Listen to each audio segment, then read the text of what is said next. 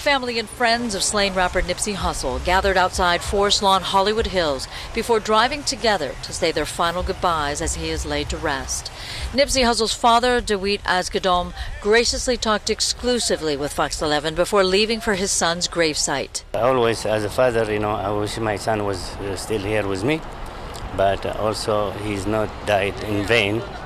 Uh, people recognize what he was trying to do and what he have accomplished in a younger age, and only thirty-three. It was quite the outpouring of support and love for your son yesterday.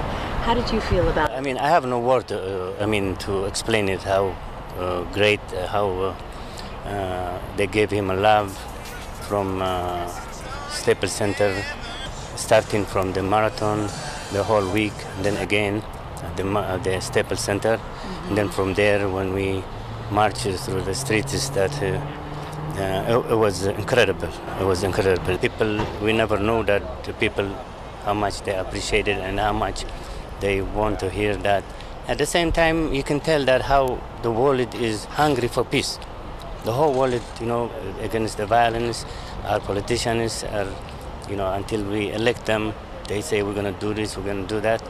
Once they get into office, they don't do the public work. Mm-hmm. So the people is frustrated, so they can hear from their own doing something in the community, and uh, they recognize that. That's that's why how we see the whole world are gathered, because they, they have been hungry for this kind of peace, for this kind of uh, indeed, you know. So maybe the politician in the world will learn some from here what is the public is looking for.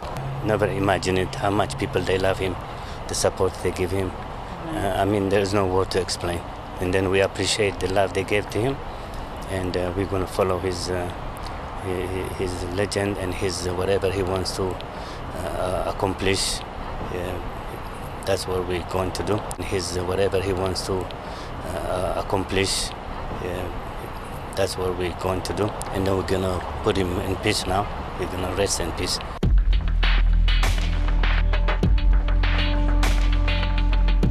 He said, and there shall be signs in the sun and in the moon and in the stars, and upon the earth distress of nations. I think she's a liar, and I think she deserves mockery. There was something about when I put this hat on, it made me feel like Superman. Black lives are very important. White lives are very important. And to me, all lives are very important. Very, very important. Damn! This is Profane Faith, a podcast that engages faith on the margins. Faith that has been labeled profane, nonconformist, and or out there. We'll be exploring the intersections of the sacred, secular, and profane to find God. I'm your host, your boy, Daniel White Hodge. Hey, hey, folks. How y'all doing out there in podcast land? Oh, mercy me. Well, sorry for the late post. I know some of you uh, out there were probably thinking, "Oh man, you know my my uh, my my profane faith fix didn't show up in my timeline or in my feed uh, right uh, right at midnight on Saturday."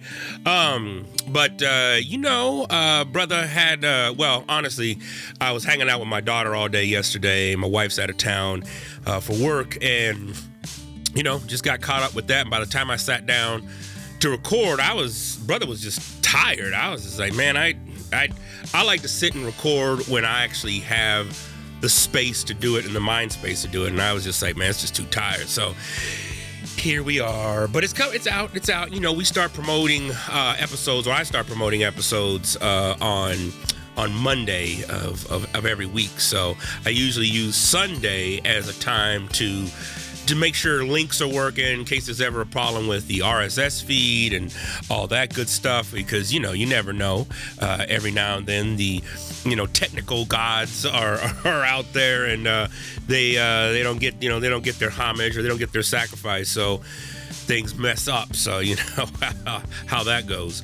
Um, but if you uh, you following anything, you know that here in Chicago today, we uh, we have... We have some snow in there right now as I as I record this. If you're listening to this again in real time, um, as I record this, there's about three inches of snow outside, and, it, and it's still coming down. It's been coming down for the last five hours. So it's the real heavy stuff. Uh, it's a late season type snow. But nevertheless, um, I don't care what y'all say. I'm not shoveling. I put my I, I put my shovels and salt and all that stuff up away about three weeks ago. Um, I've been working on my yard. You know, a brother does that to, to ward off uh, uh, uh, anxiety and anger and frustration and stuff, man. So I've been working out there, working on my yard. Get to, good to get a good sweat going and get that hands in the dirt. Um, but I'm I am not I am not going to shovel. No. Uh, so I don't care what you say. Well, if you figured this out, um, this is good. Uh, this episode here.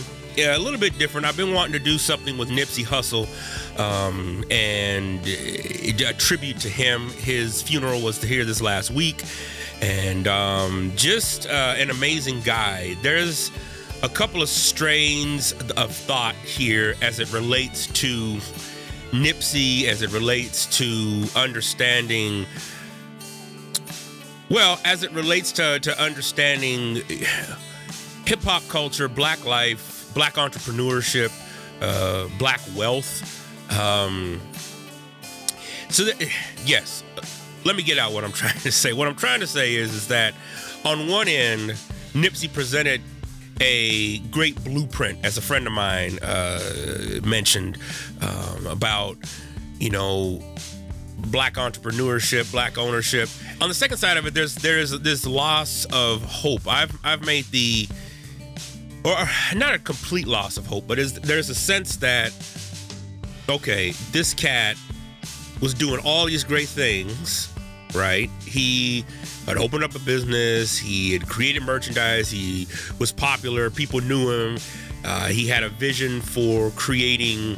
Uh, cre- he had a vision for creating wealth, and not just, not just the kind that benefits him. Okay, and, and and one that benefited the community. And, you know, that's rare to find, particularly in, you know, in, in a lot of artists. I'm sure people give back, and because of taxes and the way our tax codes are set up, you know, anyone who makes, you know, a lot of money has to, quote unquote, give back. Um, they have to have set up some foundation or some nonprofit. Uh, if you're smart, you know, that money makes its way back into your pocket. Uh, but, uh, This wasn't this wasn't Nipsey. So in that sense, this connects with a this connects with the sense that what is black black wealth look like? What what does it mean to be black in this country? Because for a large part, it feels like, you know, our our progress has been limited and stifled. Uh, on so many levels and on so many in so many realms that you begin to wonder, at least I begin to wonder, is, you know, is this just, you know, it, it, it, is, it, it, is it the type of thing that when you finally get to a space where you're cognizant? Okay, well, here, tell you what, it goes back to that. Um, It goes back to the video. Uh, oh man, I'm struggling now. Uh, what's this? I did a whole episode on it. Uh, uh, uh, Welcome to America. Not Welcome to America. That's uh, that's Lecrae. Uh, but This Is America, right?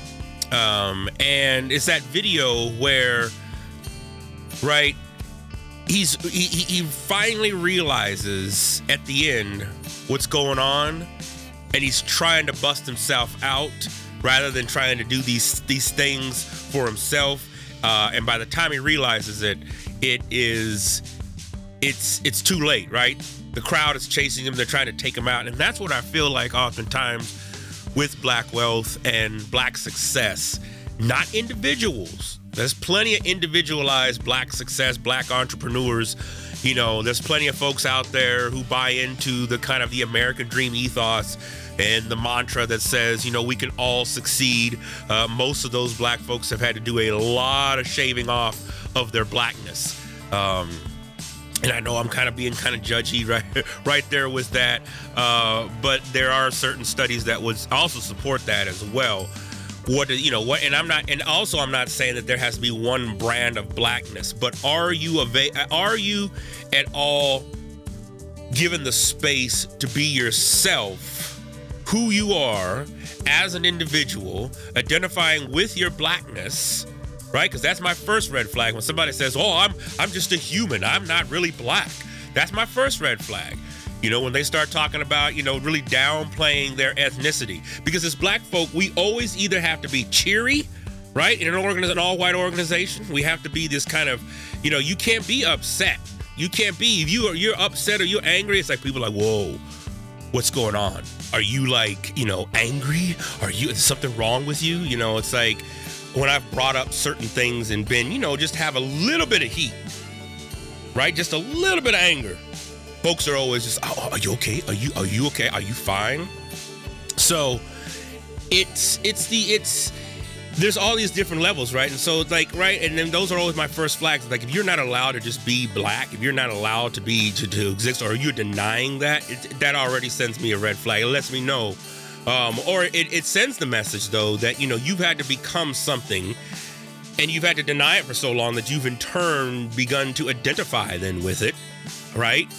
Actually, like when O J. Simpson first got on trial, right? Or, but actually, prior to him getting on trial, uh, you know, people would, uh, you know, ask him, like, man, you know, about race. And he's like, I'm not black. I'm O J. Right? But as soon as he did get arrested and it was like facing it, it was like, oh, you know, black this and black that and all that. You know, y'all know the, the story, right? Johnny Cochran goes in and changes all the pictures on his wall that was with white folks, and then they he puts pictures up that, you know, black folks and everything on the wall, so when the jury goes and, and visits them, man, I mean, this, you know, this is the type of denial, right? Because when black success happens in this country, and then it's in turn given back to the black community to organize, to create a sense of, of, of ability of mobilizing, the leader, the leaders, the, the situation has been taken out. Okay? I just want us to kind of think on that a little bit here. Um, and that's a little depressing when you think about it. It's a little unnerving that we still live in a society like, like that. It's a little um, discomforting. Because it feels like you can get all the wealth you want for yourself, but the minute you begin to give that away, minute you begin to, and here's the thing, I know there's people saying already, probably some people saying, yeah, but what about Oprah does this and she gives away this, and you know, you got somebody like um, uh, Tyler Perry, you know, he does this. Yeah, I, I get that, I get that. I'm talking about to mobilize and to actually build and to make it black only. Now, I get it, I, I get it. You know, Tyler Perry does have most most black folk on his staff, but Tyler's making movies, okay? So he's still within that realm of Hollywood. Nipsey's talking about actually helping gang members get up out the game to unite the Bloods and Crips. There's been momentous occasions in the history of gangs where they have united. After the Watts uprisings, they united, right? After the L A uh, uprisings, they, they in ninety-two, they united. Um, but each time they have been met with a deafening silence from city officials, right? After all the smack that city officials talk and after all the mess that they say um, about gangs and about how they're, you know, uh, they're bad and they need to do better for the communities. Here, here they are organized. And I was a part of this thing back in ninety-three. I was a part of, the, of of helping folks get organized and helping folks figure a way out of that life. And but after a while, with no infrastructure, with no actual assets, with no connection to um, uh, uh, a- actual jobs, because that's ultimately what it means in this capitalistic society, you know, people go back to doing what they're going to do. So Nipsey, again, presented a sense of a way out that could help and provide a sustainability for the black community. And not really just the black community, black and brown community. Um, and so, you know, I, I stand to be challenged. You know, where does it exist that there is something that's all black that is supporting nothing but black folk, helping them come together? I always say, you know, there, there could, there, you know, if there was a black militia that was that was perceived as growing um, in the U S, it would be taken out. Now, I get that there are different bands of people that are out there, and there are different uh, groups of folks that are out there doing, you know, having their organizations and whatnot. But at, at current, they're on, a, they're on, you know, they're just on a basic local level. Um, what Nipsey was talking about was bigger. This is the same thing that Tupac was talking about, was bigger, not just local. Yes, keep it local. Yes, develop the community, but let's let's actually develop this thing so that we can actually be benefited, that we can actually grow, that we can actually provide jobs. The solutions to to to gang problems um, are complex and easy at the same time. Let me explain. What I mean by that is, is that much of the hustle that's been going on for gang members, right, is about money. Turf, turf, which is about money, all right? Uh, uh, territory, which is still about money, right? Who's going to be selling what and doing what in that community? Um, are you able to represent, you, you know, who you are? And are you able to, to, uh, To, to establish your gang, you know, in that sense. But it comes back down to jobs. Now, again, I, it, that's it's much, it's much more complicated. You're dealing with P T S D. You're dealing with networks and systems and whatnot. You're also dealing with conditioning. You got, you know, fourth and fifth generation uh, families that are involved in the gang. So th- there is that complexity. But it still comes back down to jobs. In ninety-three... we were promised over one hundred fifty, I think it was like two hundred thousand jobs, you know, in the, you know, in the riot zone, you know, where they were going to provide this work. And I'm not just talking about a McDonald's four twenty-five, and I like, we, I'm, I'm talking about like jobs, like I can get in this job, I can go work uh, and make a career, right? This is what was going on in the late fifties and the late sixties or early sixties uh, with the black community. We could still go and work a blue collar job and, and be able to afford a house, be able to afford a, a decent life. Be able to afford um, aspects of of life, right? That was perceived to be the American dream, right? And when people are, and then and then you got the second wave of it, right? You got people if the, if if if the infrastructure is there, if the the positioning is there to to be able to create a sense of family, a sense of that. Man, I've interviewed so many gang members who said, man, they that's that's part of what they want. They just want, they want peace. They want, right? They don't want necessarily want to be doing this. And it's not just about the gangs, right? It's about impoverished communities. You don't even have to be in a gang to be poor, all right? So I don't want to equate gangs and poor, right? You, uh, uh, impoverished communities, those cats don't want to be living that way. Who wants to be living without health insurance in this society, right? No one decides to just do that because they want to. It's because they're forced to do that, or they don't have the money to do that, right? And so as I'm breaking all these things down, I know it may sound like a little bit of a rambling, and, and there is. But uh, again, Nipsey, that's that's the second strain of this, is right? Because it's kind of a a, a, a a jarring understanding of, of what black success looks like, particularly when that black success begins to organize and create structures and systems in such a way that actually speak to and for black people. And I believe that's what Nipsey was was trying to get at. And that's what Tupac was trying to get at. All right. That's part of what Martin Luther King was trying to develop. If you read his stuff closely, it wasn't just I have a dream that everybody gonna hold hands and love each other and, and that'll be that. No, he's talking about actual development. If you go to uh, King's childhood home out in Atlanta, or you go to his, you know, they had they had entire systems, a whole network there of apartments, of housing uh, that was bought for us by us. So. That's powerful, and I believe that type of power threatens white folks. It, te- te- it threatens, let me just take, take it from white folks to white supremacy, okay?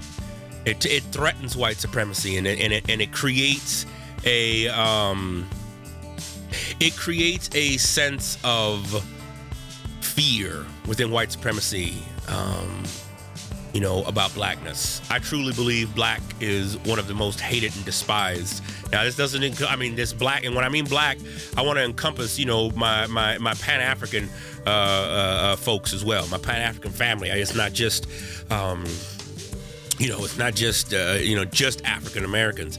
And I also want to include uh, uh, Native Americans as well, who have been raped of this land as well. Um So, you know, I, these are the things I wrestle with, y'all. These are the things that I think about. I think about how these things fit into you know, our current day and age. And so, um, I, again, I, I am thankful for what Nipsey did. I, I wish when I lived in L A, I could have gotten a, a, in contact with that brother uh, a little bit closer and whatnot. Although it seems like my our timing probably would have timed up with the same, uh, the same space that I think he was. He's you know he had to end up fighting a case or something like that and whatnot. Um, but I have some interviews here of of, of of brother brother Nipsey and just his understanding and uh, and way of life, particularly as it pertained to um, what it meant to be a hip hop artist. Check this out. People that look like me, yeah, I'm supposed to be in jail or dead. It's a whole prison complex. You know what I'm saying? Then you think about as an artist, there's a business model that exists in the music industry to prevent you from having ownership, to prevent you from being a partner in the lion's share of the profit. And dirty money get washed on royalty statements. Black owners in this game are powerful racists. The value is created in content. So when I think of us as hip hop artists, we create content, but we don't have a wide product line. You go to Disneyland, they got tons of products. Ears and all, Disney, Mickey, everything. And so that's that's the vision behind the Marathon store. It was more natural, and it, and it resonated at a higher frequency to put it on Crenshaw and Slauson just because of the significance of that corner. I've been hustling on that corner since I was fifteen. We all started right there. We popped a trunk and was, was grinding on that corner from kids, from teenagers.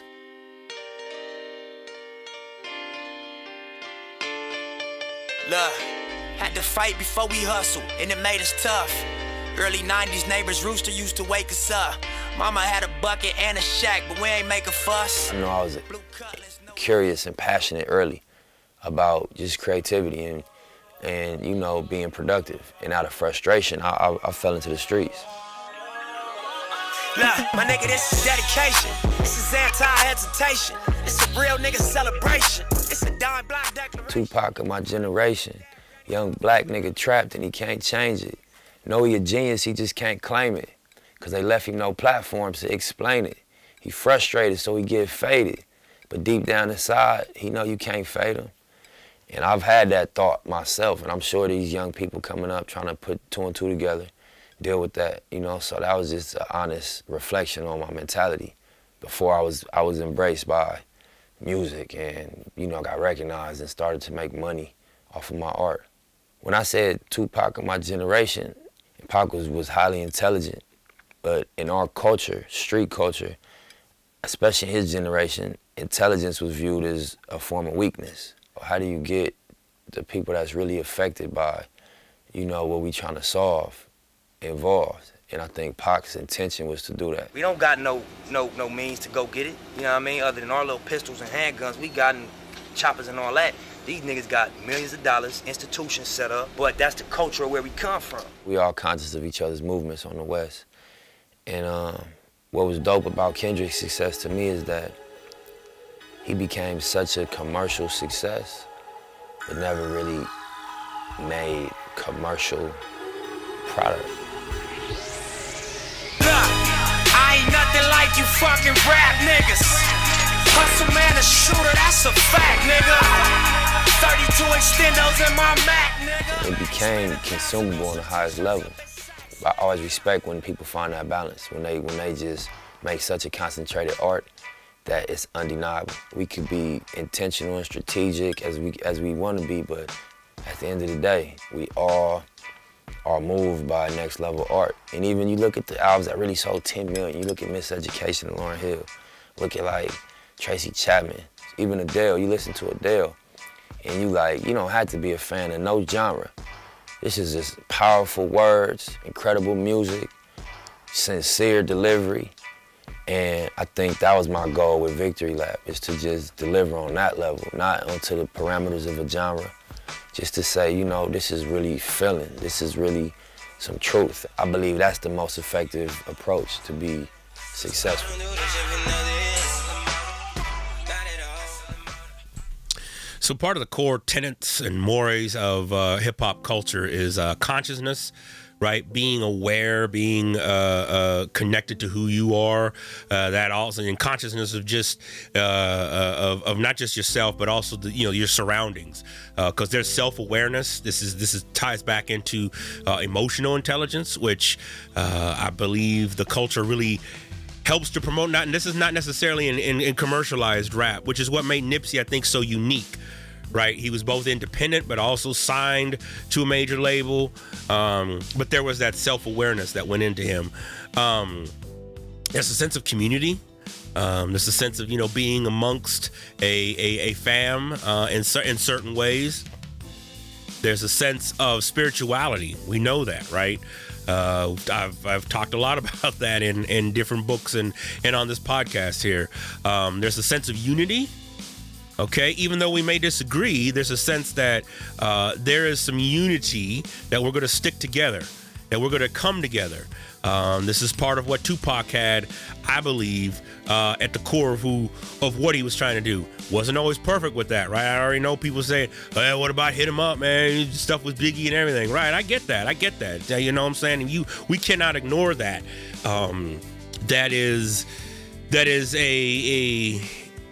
an artifact of, of being human. We all we all have those aspects of us. I don't like people talking about me. And if I have beef with somebody, it's like, you know, um, I could get out of hand with that. And I think Pac was out of hand with that at, at, at a certain level. But at the core, it was about unity. It was about bringing the community together. Uh, and then the last part of those tenets is of love of God, of self. Right? So we love God, we love ourselves, and we're trying to move forward in these. So consciousness, self-awareness, community, spirituality, unity, and the love of God and self. These are these are core tenets, and it's part of what I measure hip-hop artists by. Um, are you doing, you know, this? Are you actually living up to this? Or are you just talking foolishness? Nipsey had all kind of stuff to say about, you know, um, the uh, the game and where it's currently at. Um, but uh, you know, this uh, I, I I believe that. I believe that the commercialization of hip-hop ties back into what I was saying at the beginning, right? Uh, it was a culture that was growing very big um, at the time when things shifted, late nineties, early two thousands. Um, you know, it was on the heels of Biggie and Pac's death, and there were a lot of independent labels. There were a lot of independent folks who were able to to to, to see just beyond Um, what was in front of them, and they were like, let me, you know, let's build distrib- distribution. Let's have our own distribution plants. Let's have our own networks. Let's have our own alliances so that we can begin to do and say what we want to and not be held back by white supremacy. And again, that is a concept that is threatening, of course, to white supremacy. Um, and so whether you believe the rumors or not about Nipsey being killed and conspiracy, I, I tend to lean towards understanding those and, and believing parts of those. I don't necessarily think it's completely, but at the same time, if you're black, let me explain something, particularly for my white listeners. If you black and living in an impoverished neighborhood, it's, you cannot believe what the mainstream says, because they, they lie consistently. We know the police lie. We know that city officials lie. So why would we believe them when they say this over here is supposed to be green? And you're like, no, it's red. Nah, it's green. And in fact, we're going to write a book about it being green. And here, we got some facts to back it up that it's really green. You're like, no, no, no, it's really red. So it's difficult for me to believe that that that Nipsey was, this was just a harmless, you know, just, oh, I'm just gonna, you're not harmless, but m- my point is is that, you know, it, this was just a, some some angry gang member that wanted to take him out, and then, you know, got his, sought his revenge. I don't know if I can believe that. Straight up, man, I don't know. Um, so yeah, yeah, some interesting things. But anyways, back to the roots of hip hop, um, and you know where um, our society in and whatnot is. Um, I don't want to get too preachy. I think uh, when you think about the post-civil rights generation, uh, this is a generation raised in the ruins of the Reagan crack cocaine era. Uh, this was a generation that was raised in the womb of media culture. This was in the rise. When you think about those, particularly between the ages of eighteen and twenty-eight, uh, born uh, in the late nineties, and and and uh, you know, they were raised uh, in an era that saw the rise of social media. I mean, think about somebody who was born in nineteen ninety-eight. Um, they'd be twenty-one now. Um, and they would have come of age right around the time that Google and YouTube and Facebook and Twitter were all coming online and gaining their, their momentum. Okay, so they, they have grown up in an era raised in the ambiguity of morals, ethics, and social values, right? Uh, there is a sense of, I got to get mine. There's a sense of algorithms. There's a sense of, how do I beat the system, okay, to, to, to benefit me? All right. Uh, they've also come of age uh, during one of the greatest shifts in Christian faith. All right. We have a major shift going on right now. Um, and a large part of the post-civil rights generation says, you know, okay, I'm cool with God. I can get with that, but not the version of God that I've been given. I'm not with that. Right. Um, this is a major shift. And I think, you know, you see white evangelicals, well, I should just say evangelicals in general, because it's not just white, but it's evangelicals in general that are, you know, scrambling for, oh man, we got to do this, we got to do that. And they're still, they're still trying to paint the pig, you know, a different color. When in fact, we, we it's still just the pig. It's the pig with lipstick. We've dressed it up. And we, you know, we're still trying to paint the pig. I mean, the church, you know, in a certain way. And the next thing you know, you know, kids are leaving. Or young adults are leaving. Um, and I don't necessarily they believe they're coming back. At least they're not coming back to what it was. Um, this is also a generation raised in post nine eleven America. Uh, a generation that's seen laws passed for the benefit of national security, when in reality, it's, you know, it's benefiting other other folks who are getting their pockets lined. You know, war is big business. War is money. for for some people, of course, it's death and tyranny and oppression to others, to most, but it's but it's big money for other folks. You know, this is also a generation raised on technology as normality and identity, y'all. Normality and identity. I this is just my daughter who was born in oh six, right? This is her life. She's known nothing else. She's not known film cameras. She's not known uh, telephones that had cords on it. She's not known cellular plans that they were charging you for minutes. She's not known any of that. She has grown up in an era of the digital age where we are expanding rapidly and expanding in exponential ways that our minds can't even keep up with. People are having the conversations of A I. People are having the conversations of genetically modifying babies. This is the era that she's growing up in. Now, we're all here, right? But some of us still remember those other times, right? But this is also a generation raised on the McDonaldization hypothesis, right? Put out by George Ritzer. And uh, Ritzer talks about efficiency, calculability, control, and effectiveness as a social normality and ways of doing life. So efficiency, calculability, control, and effectiveness as a social normality and ways of doing life. So you've got to understand that this now becomes the way we interpret most of Western society. Think about how McDonald's is done. It's it's, it's efficient, right? You go to the drive-through window. It's it's efficient. It's calculable. You can control it, and it's effective. Okay, because we know the taste, we know it, we know what it is. We can go to other countries, and sure, they may have, they put a little cultural spin on it. But you, if you gonna have McDonald's on it, you are gonna have to stick to what McDonald's has—the taste and the and and the way they put food together. You are gonna have to stick to that. Efficiency, calculability, control, and effectiveness as a social normality and ways of doing life. Think about how busy this generation is. Now, you you know, and I would say the wealthier uh, this generation is, the more busier they are. Right. So living here uh, on the west side of Chicago, well, really Oak Park, uh, but right across the street is the Austin neighborhood from where I live. Um, so you know, we barely made it into Oak Park. And um, for those of you who know the area, you know, it's it's it's it's not a, it's not necessarily a cheap place. The schools are good. Um, and that's part of why we came over here, right? We were able to come over here and, and do that. But here's the thing. I don't have the money. Every single time there's a break, every time there's a spring break or there's, you know, something like that going on. These these all of my Haley's little friends are out there traveling, right? Spring break. Niggas is in Paris. Niggas is out there in Miami, you know, Ontario, Central America. I'm like, what the literal hell? Son of a biatch. Like, for real? I just just go, just can we just play in the backyard? You know what I'm saying? Like Tupac said, it's like, our vacations was down the street, uptown, grandma house. You know what I'm saying? Um, so it's just a trip, right? Uh, but that's part of it, right? Let's let's let's make it efficient. Let's make it accountable, control. It's effective. You know, there is there there's an algorithm to life, and and a lot of the kids have figured that out. Um, there's also a generation raised, you know, speaking of that, with likes and follows. That's that's what this generation is is is you know is is is is grown up with. You know, who's following me, how many followers, and I get, and I admit, I get caught up in that mess. Now, I'm not against social media. I have to use it for the purposes even of this podcast. You might be listening to this podcast for the first time because of some link somebody posted somewhere, you know, on the internet. Um, but now, right, we have folks who have, you know, begun to crack the code. I just saw an ad for somebody saying, um, you know, how to crack the Spotify code. If you're an artist, a musical artist, um, you know, you can crack the code, and, you know, you can have, you know, you can begin to, to, uh, you know, get your, get your money and get paid that way. Right. So it's part of it. Right. It's also a generation raised to organize and critically think.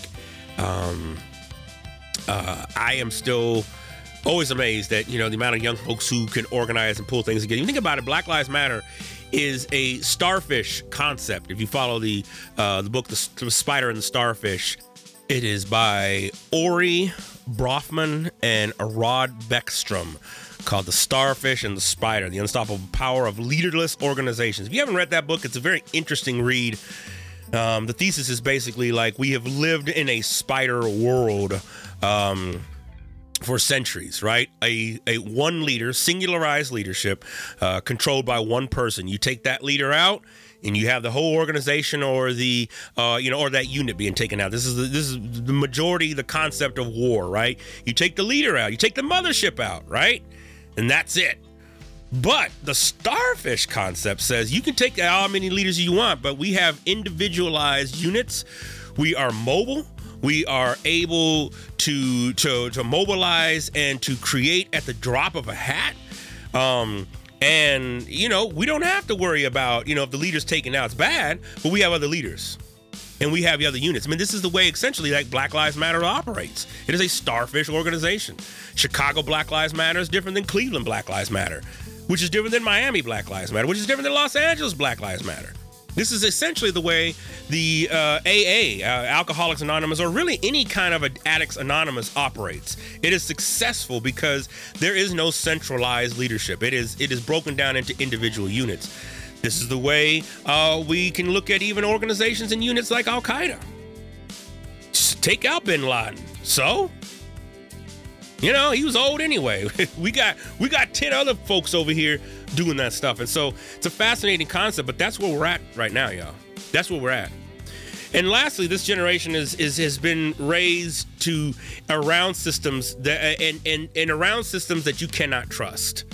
So that includes the church. And I believe that this is, well, I don't believe, I know from my own research that uh, that's in the last three books that I put out over the last few years, um, and a new one that I got coming out, is talking about, you know, young people, young adults uh, in this era. They want a Jesus that is raw and unfiltered. They want the Jesus going into the church and putting a foot up somebody's ass.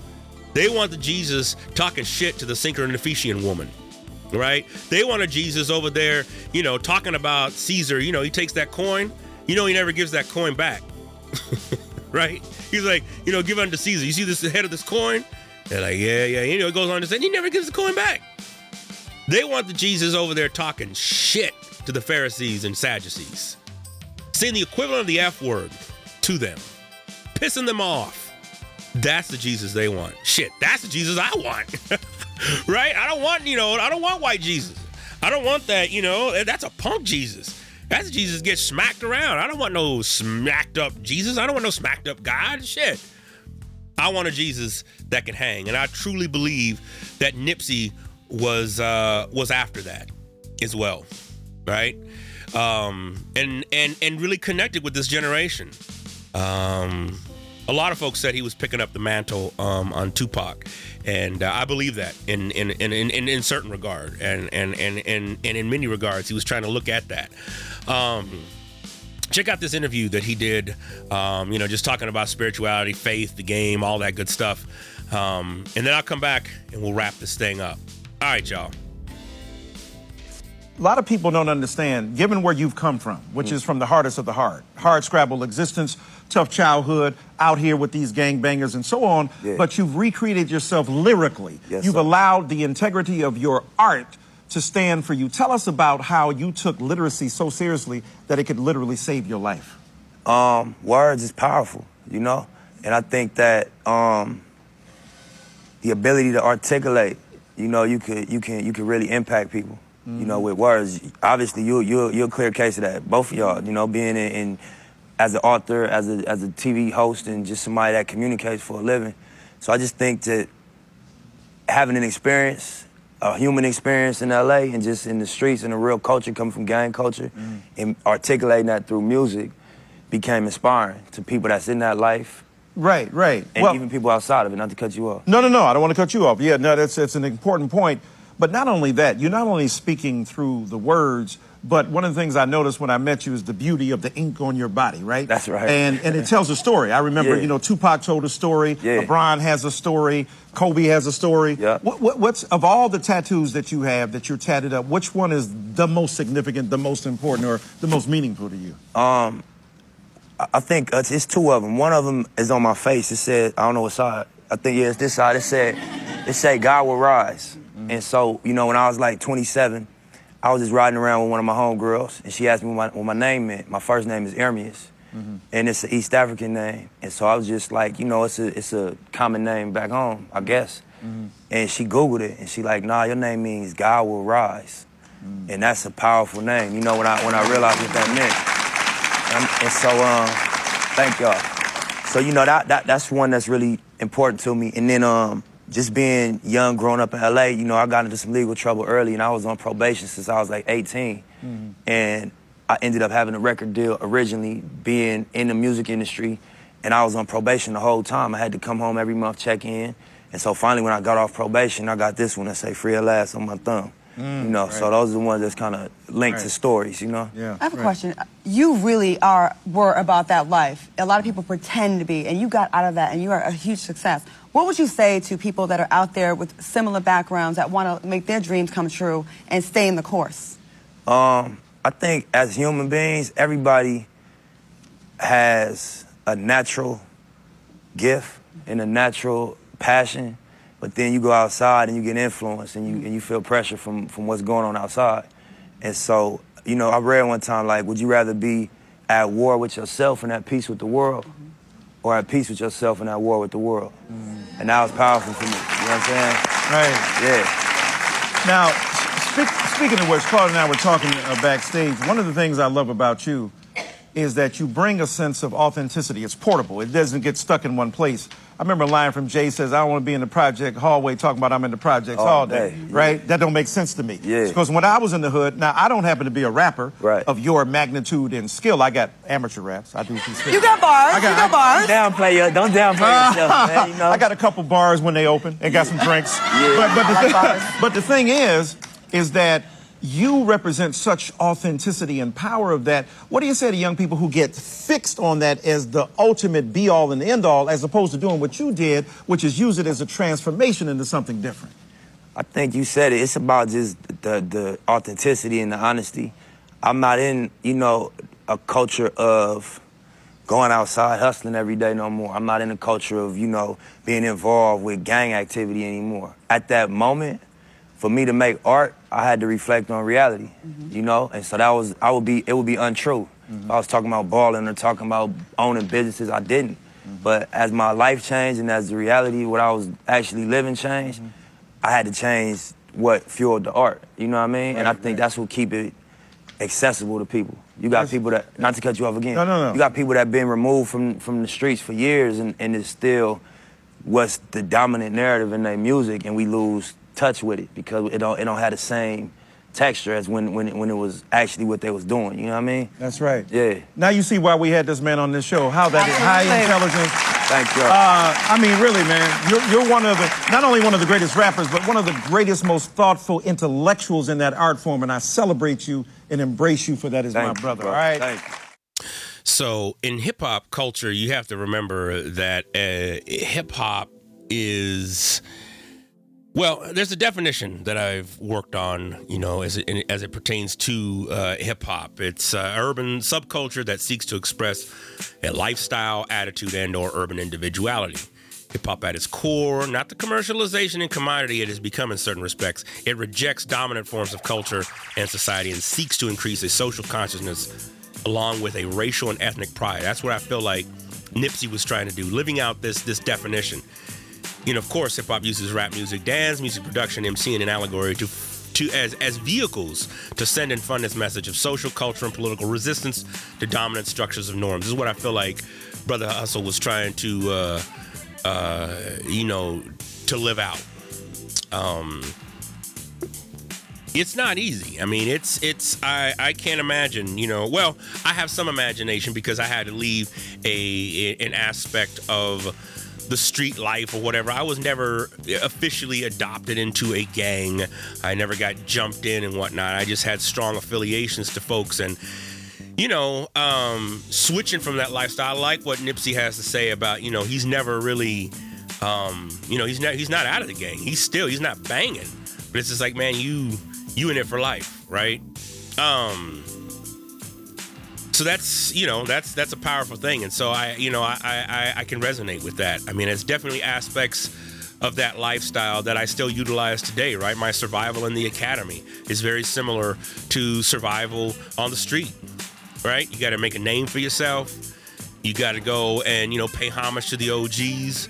You, you know, you got to watch out for people who are fakers. You got to watch out for them drive-bys, you know, with, uh, you know, with cats who are trying to take you out, uh, either to be in uh, uh, some kind of session or or some kind of, you know, backstabbing way. And, and you know, in the academy, you got to you gotta keep your eye out for that, man.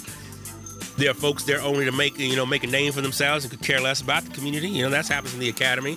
And then you got to deal with all the nuances, right, of being, you know, what does survival mean, right? You got to ha- kind of have a certain level of social paranoia um, that uh, keeps you around. And that's, I know for me, that's been the case. I have had a a a, a level of social paranoia that has kept me, that has kept me around in higher education. You know, you can't trust everybody. You can't, you know, if, if you think somebody can take you out, uh, they will. Um, and so... Uh, that's part of how I've survived in the in, in higher education. Uh, but check out this interview here with uh, with Nipsey talking about just life, the gang, coming out of it, all that stuff. I it, this is this is pretty fascinating here. But check check this one out. I mean, you go through close calls and things where you you get kind of close to to feeling like you gonna throw your shit your stuff edge. away. Excuse me. Yeah, you Wait know what I mean. You can cuss. Oh, all right, well, yeah, I feel like you're going to throw your shit away. You yeah, know what I'm saying? Yeah, same nah, you test shit, what do you mean? Your, your freedom, you know, your life, right. your your opportunity, right. You know what I mean? Mm-hmm. And um, you come out them situations somehow and be like, well, I don't like how that felt. You know, when you looking at it, when you when you got your feet on in, the, in them shoes, mm-hmm. It's different than being aware of what could happen and being in a situation where it's happening. You know what I mean? Like, you in jail, you you, you ain't got no bail. Not that you don't got the bail money, you just don't got bail because of your case. And right. if you if you don't beat your case, you about to go on that long road.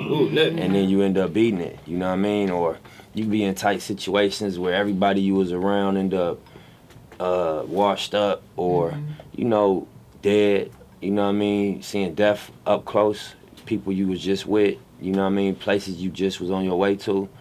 And, you know, reality kick in after a while. And you're gonna, you gonna lay in the bed you make. So I knew that that, that, that wasn't what I wanted as far as a uh, final destination. Right. So I just started taking steps toward what I what I was passionate about, which was the music. Right. And then doors start opening. I start seeing the results of them steps. And I just followed the, you know, the, the positivity. Yeah, yeah, you know what I mean? Yeah, no, I feel you. Yeah. It's not an easy thing though, not to, not to, not to be no, long with it. No, it's not. It's no, not. No, that's sure. why a lot of gang members stay in the gang because yeah. it's it, they don't they don't know which a direction to go. And you know, fortunately, you have music mm-hmm. in, in the entertainment industry, but it's hard. And a lot of times you're met you're met with resistance. All the time. Was it? I were they? Did they try to keep you like, yo, my nigga, you ain't going and you're not leaving here? I, I, it was never that convo. But you feel the, the, the, like you said, the resistance. Animosity, maybe? I mean, just like the, you know, gang culture, gang gang banging is stingy.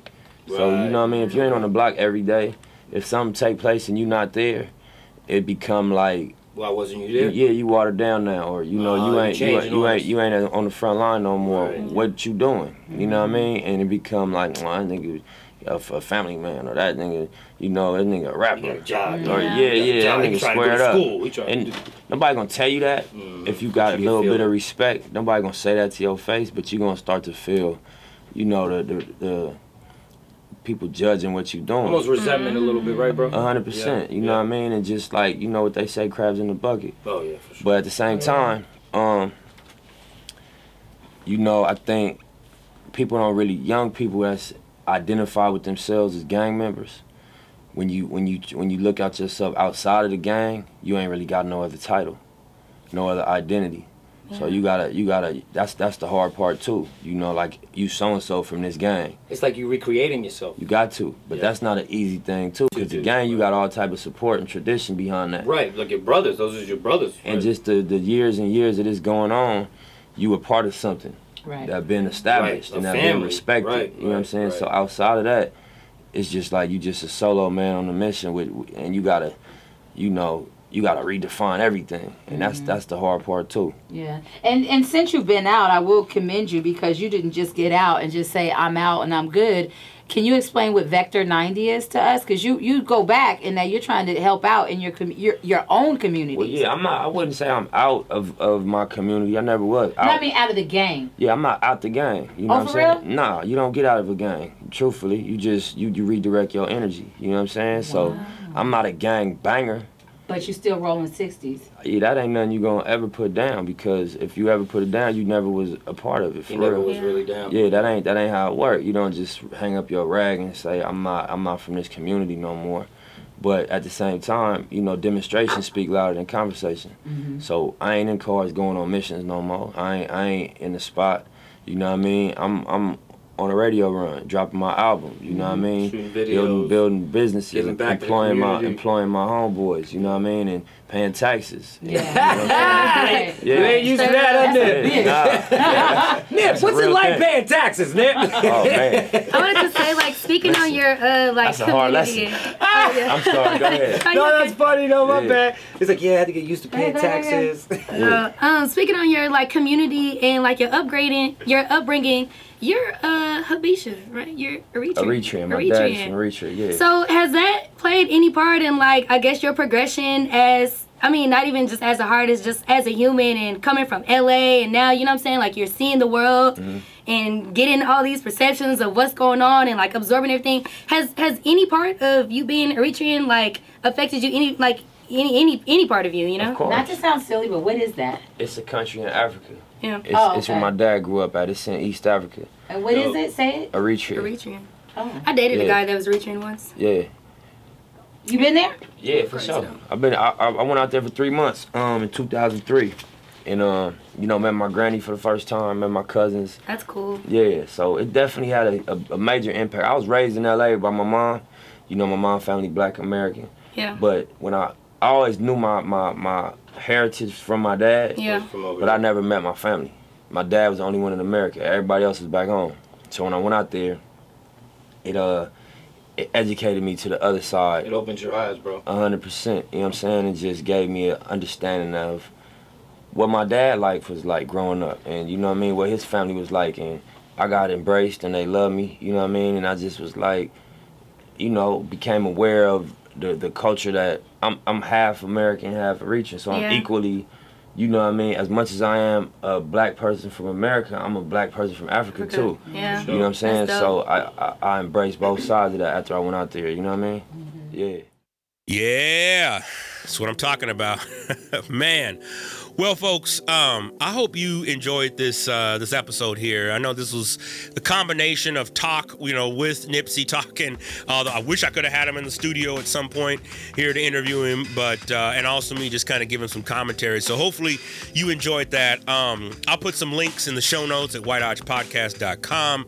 So if you're interested in more of Nipsey and some of the extended interviews that he's given, um, I recommend, you know, going and checking those out. And the reason I play his interviews use. One, because I don't have the copyrights or any kind of permission to play his music at length uh, on this show. But more importantly, uh, I think the scholarship that is doing in hip, being done in hip-hop studies right now moves well beyond just looking at lyrics and just looking at songs. Uh, it That's something that we were really doing in the field eleven, twelve years ago.